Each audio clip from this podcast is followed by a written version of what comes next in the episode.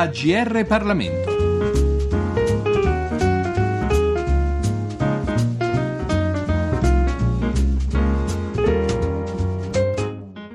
Un benvenuti all'ascolto della nostra rubrica e un cordiale saluto da Giorgio Cirillo. Il libro di cui parliamo oggi è Dentro e fuori le mura, città e gruppi sociali dal 1400 ad oggi. L'editore è Il Mulino e gli autori sono Maurizio Barbagli, professore emerito dell'Università di Bologna, dove ha insegnato sociologia, e Maurizio Pisati, docente di tecnica di ricerca sociale nell'Università di Milano Bicocca. È al professor Barbagli che chiediamo di illustrarci il saggio in questione presenta i risultati di varie ricerche di carattere storico e sociologico che dovrebbero dare risposte a interrogativi che gli studiosi si sono posti. Che effetti hanno prodotto le grandi trasformazioni economiche sulle città? Le grandi trasformazioni economiche sono l'industrializzazione, iniziata nel nostro paese alla fine eh, dell'Ottocento e continuata fino al 1970, poi sono la deindustrializzazione iniziata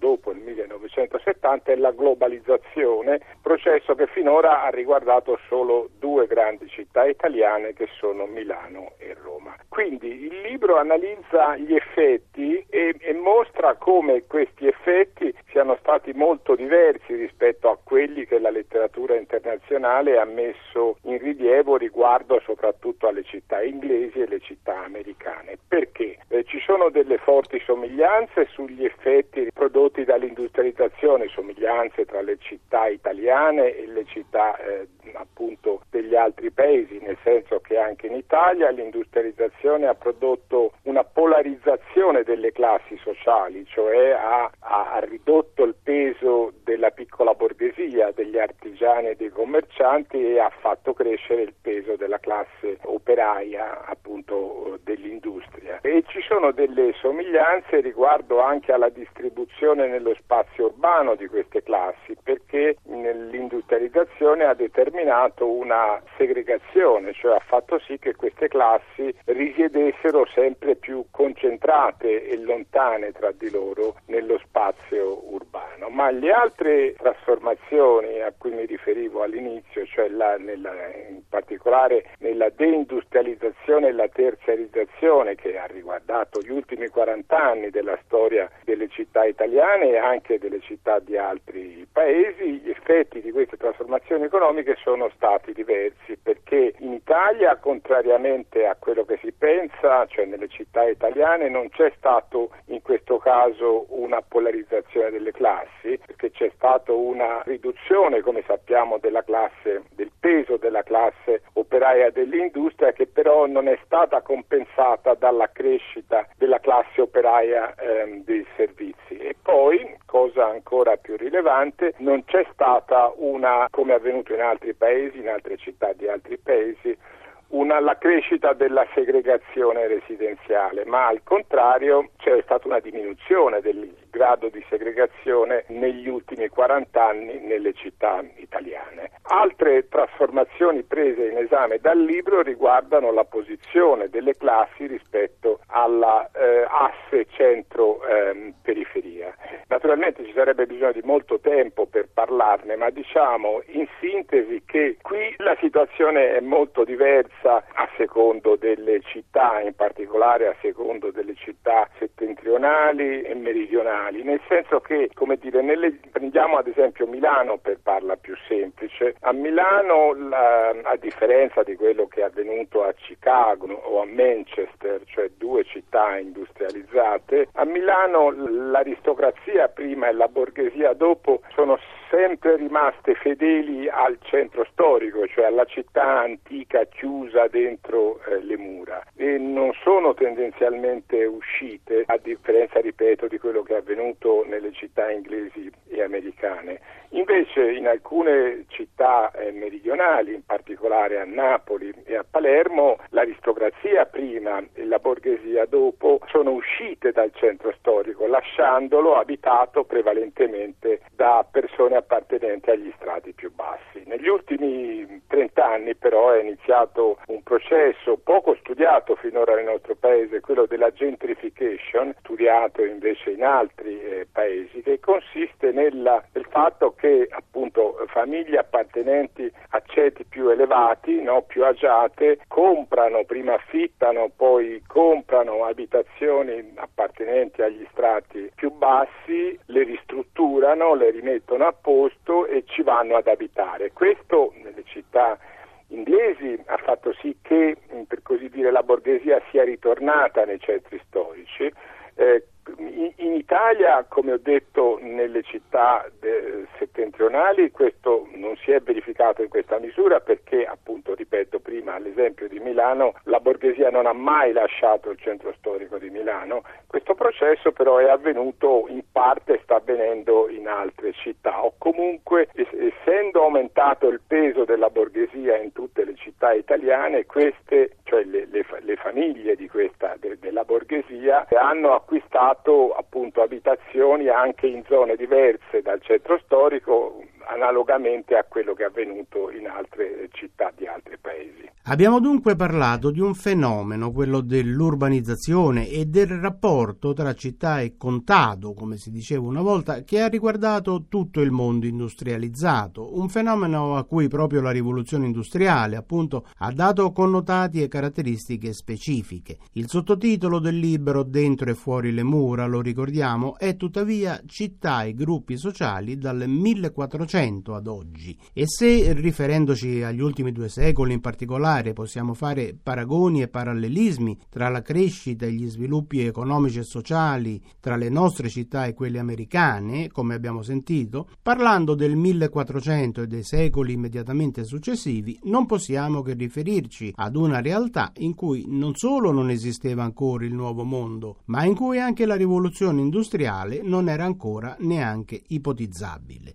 Leggiamo dunque un brano tratto dal libro che ci aiuta ad approfondire ancora meglio le diversità e le caratteristiche delle città italiane in altre epoche e in altri contesti storici. È stato probabilmente Giovanni Antonio Magini, un astronomo e geografo dell'Università di Bologna, il primo studioso che ha cercato di classificare le numerosissime città italiane, di farne una graduatoria e dunque di individuare le più importanti. In un saggio pubblicato postumo nel 1620, egli le divise in due classi. Quelle della prima, scrisse, vengono nominate comunemente con questi epiteti che corrono quotidianamente tra le genti importanti, cioè Roma Santa, Napoli Nobile o Gentile, Venezia Ricca, Genova Superba, Milano Grande e Firenze Bella. Della seconda fanno parte Bologna Ferace, che merita d'essere annoverata fra le prime, Ravenna Vecchia, Padova Forte, Brescia, Verona, Cremona, Pavia, Mantova, Ferrara, Siena, Perugia e qualche altra. Nella sua classificazione il geografo bolognese si basava sicuramente su criteri politici, economici e demografici. Oltre che capitali di stati regionali, le città della prima classe erano infatti centri nevralgici dell'economia e del commercio internazionale e, con l'eccezione di Roma, avevano anche una popolazione numerosa. Vi sono buoni motivi per pensare che questa valutazione fosse allora condivisa da molti altri, almeno fra gli appartenenti alle elite, e che lo sia rimasta a lungo. Sta di fatto che, quasi tre secoli dopo,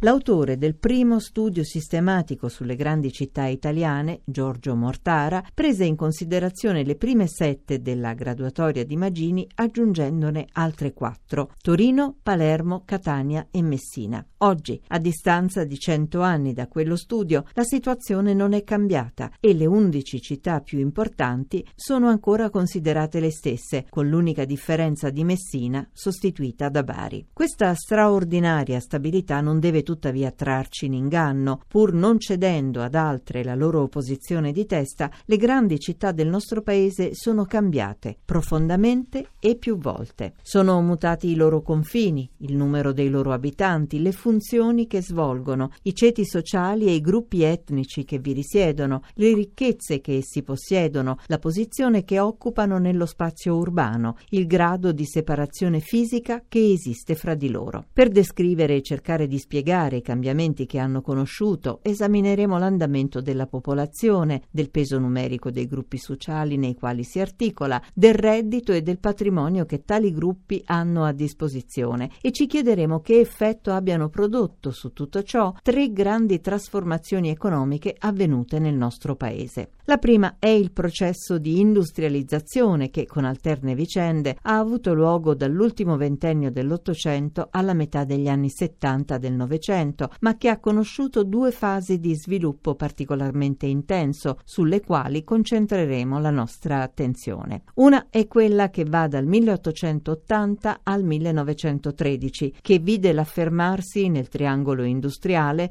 cioè fra Milano, Torino e Genova, di imprese grandi e moderne. L'altra è costituita dal cosiddetto miracolo economico 1953-1963, caratterizzato da una crescita straordinaria del settore industriale e del prodotto interno lordo. La seconda grande trasformazione coincide con il processo di deindustrializzazione e di terziarizzazione iniziato negli anni 70 del Novecento, che ha modificato radicalmente la base economica delle città. Molti stabilimenti industriali e molti uffici sono stati spostati fuori dei perimetri urbani ed è vistosamente cresciuta la quota degli occupati nel settore dei servizi, tanto in quelli ai consumatori, persone e famiglie, quanto in quelli alle imprese. La terza grande trasformazione è il processo di globalizzazione che ha riguardato in particolare Milano e Roma. Sono queste le città nelle quali i servizi alla produzione hanno assunto il ruolo più importante e che sono più integrate nella rete delle città globali rispetto sia alla diade tradizionale di New York e Londra, sia alla nuova emergente triade formata da Pechino, Hong Kong e Shanghai. La popolazione. In Italia, scriveva nel 1836 Carlo Cattaneo, siamo già ricchi abbastanza di edifici vasti e vacui, di mercati senza mercanti e di vie senza viaggiatori. Nella più parte delle nostre bellissime ed ampie città siamo simili a quegli uomini che, dimagrati da malattia, vanno a volta con gli abiti larghi e flosci sulle coste e coi calzoni che sventolano al luogo delle polpe perdute. Rispetto all'Europa, osservava lo studioso lombardo, il nostro paese si trovava in una situazione del tutto peculiare perché nei precedenti 40 anni, mentre le città inglesi, francesi e tedesche si erano dilatate a comprendere nuovi borghi e sobborghi, due sole di quelle italiane ebbero bisogno di ampliare il loro circuito, Torino e Trieste. Le città del nostro paese erano ormai molto lontane dagli antichi splendori. Dalla metà del Seicento la loro popolazione era cresciuta poco e comunque molto meno di quella della penisola. Così la quota dei loro abitanti sul totale della popolazione italiana era ininterrottamente diminuita fino alla metà dell'Ottocento. Il loro declino relativo risulta ancora più evidente nei confronti internazionali. A metà del XII secolo, con i suoi 150.000 abitanti, Palermo era, insieme a Siviglia, la città più popolosa d'Europa. Venezia e Genova arrivarono ai vertici di questa classifica due secoli dopo. Nel Cinquecento Napoli, Milano e Venezia avevano il doppio degli abitanti di Londra per almeno due secoli.